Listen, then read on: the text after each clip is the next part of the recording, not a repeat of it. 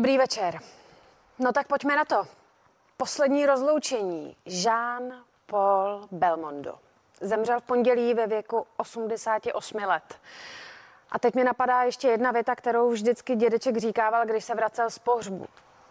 Ale hezký to měl.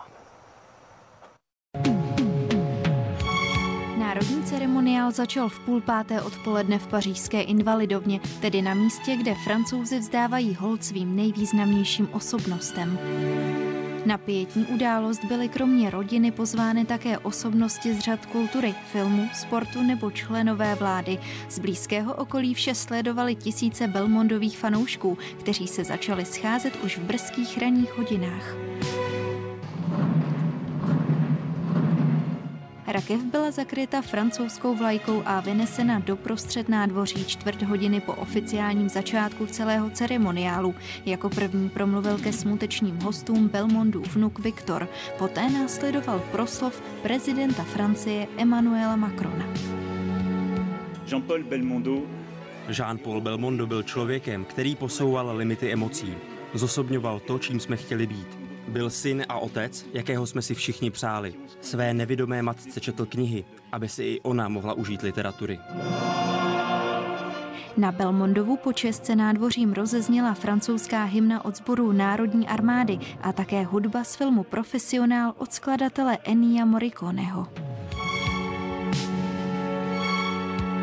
Od půl osmé večer má možnost přistoupit k rakvi také veřejnost. Samotný pohřeb pak proběhne zítra v 11 hodin v kostele Saint-Germain-des-Prés v centru Paříže.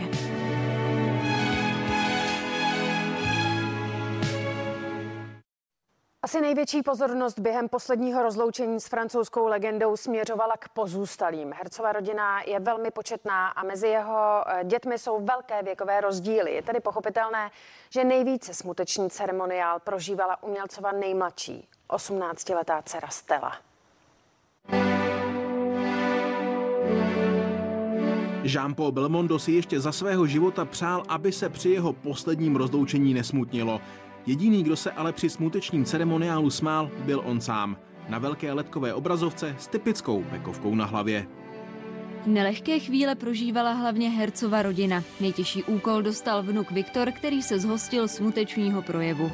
Při posledních slovech mu dodával sílu jeho bratr poplácáním po zádech a držením za rameno.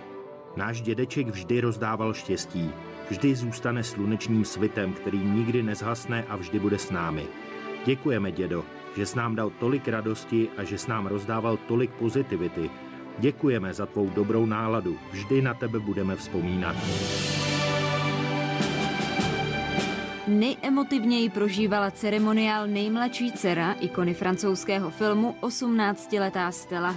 I když se několikrát snažila udržet slzy, stejně ji atmosféra strhla. Pozornosti kamer neunikl ani její outfit, kdy smutečný dress code narušila teniskami. Průchod emocím dala rodina v závěru posledního rozloučení, kdy vyprovázela rakev z ostatky francouzského filmového pokladu. Další emočně vypjatý okamžik přitom zažije ještě v pátek, kdy bude přítomna kremace Žána Paula Belmonda.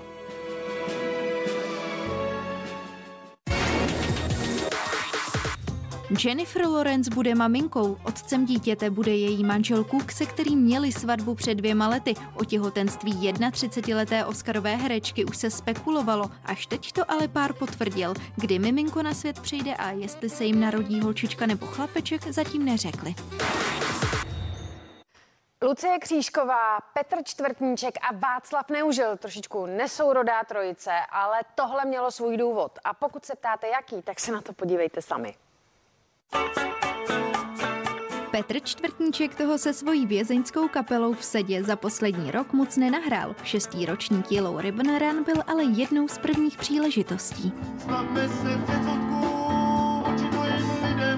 Petře, vy jste se rozhodl, že svoji kapelu v sedě rozběháte? No tak eh, kluci mají takový sedavý zaměstnání v kriminále a tam se po těch chodbách moc jako neběhá. Oni si tam tak jako užívají tu dovolenou několika letou, No a ve zkušebně tam zase není tolik prostoru, aby si zaběhali, tak běhají tak nějak vnitřně. No. Sám Petr se místo na start běžeckého závodu ale postavil u stánku s občerstvením. A dělám takový tajský nudle teďko, aby se kapely najedly. M35. U každého Číně, než si na ten 35, tak je to tohle. Na akci pro běžce s trestní minulostí dorazila i bývalá mis Lucie Křížková se svými dětmi. Nedávno totiž nastoupil do vězení i její manžel, jachtař David Křížek a o to raději závod svoji přítomností podpořila.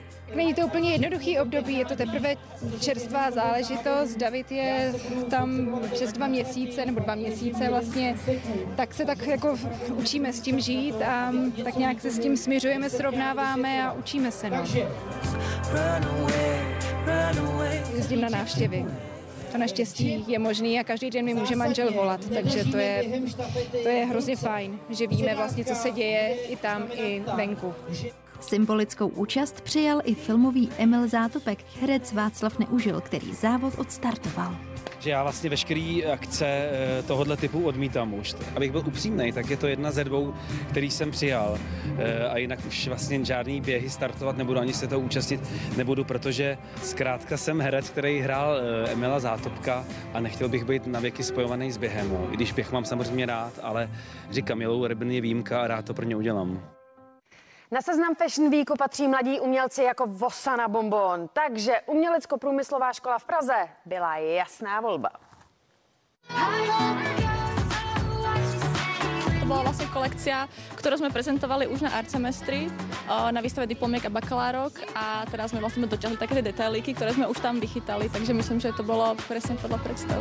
Studiem je doprovází oděvní designérka a zároveň vedoucí ateliéru designu oděvu a obuvy profesorka Liběna Rochová. Svou práci potřebuje k životu stejně jako kyslík a ukazuje budoucím návrhářům, že jiná cesta než být pracovitý, posedlý, ale i šťastný neexistuje. Já jsem už několikrát říkala, že ta úplně nová generace, která teďka bude dělat zkoušky nebo dělala, tak jsem na ně velmi pyšná. Jsou to talentovaní lidi, jsou prostě uh, dopřední, jsou lidi, kteří mají o to zájem. Žádný úspěch se také neobejde bez řádného tréninku. Ono je to důležité za studia i už začít uh, praktikovat.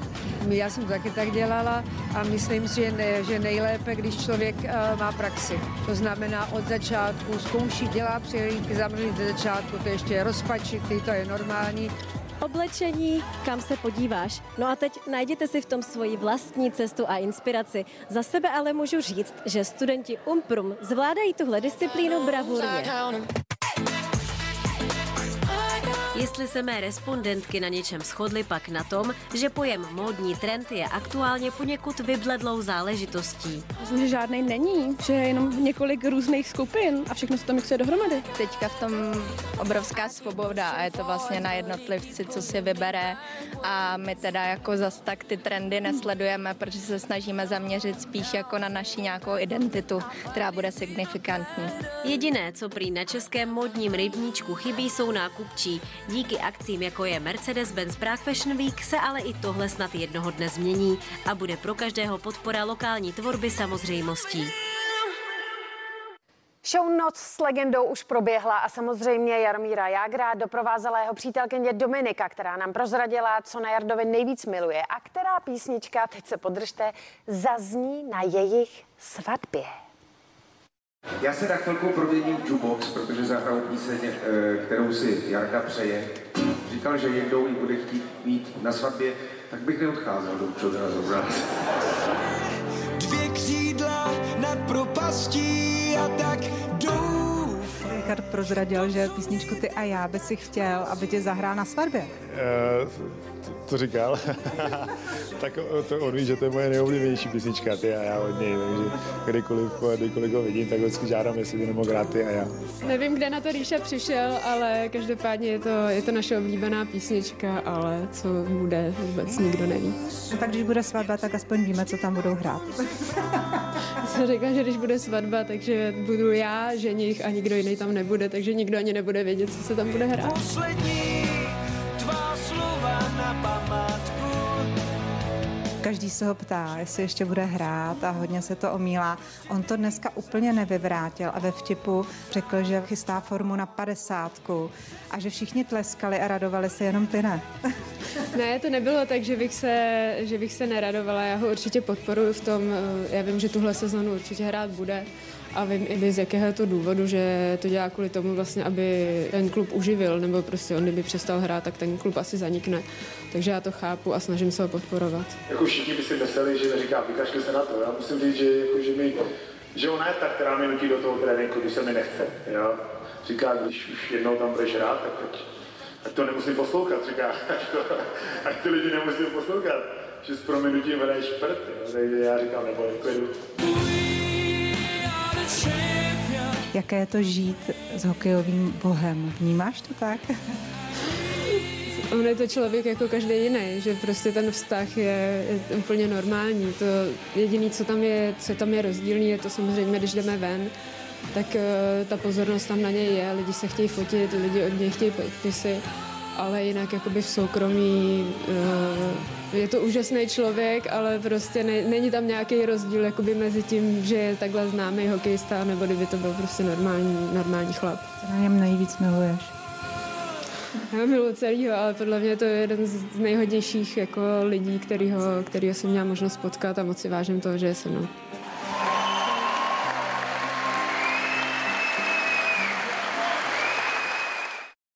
A tady mě napadá jedna dobrá rada do manželství pro pány. Tesejte do kamene.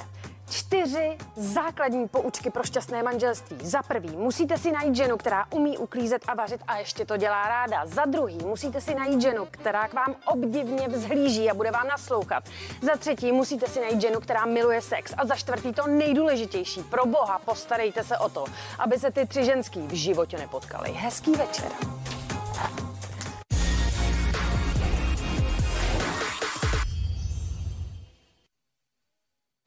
Strhující podívanou vám přiváží nový Hyundai Santa Fe. Nyní také ve verzi hybrid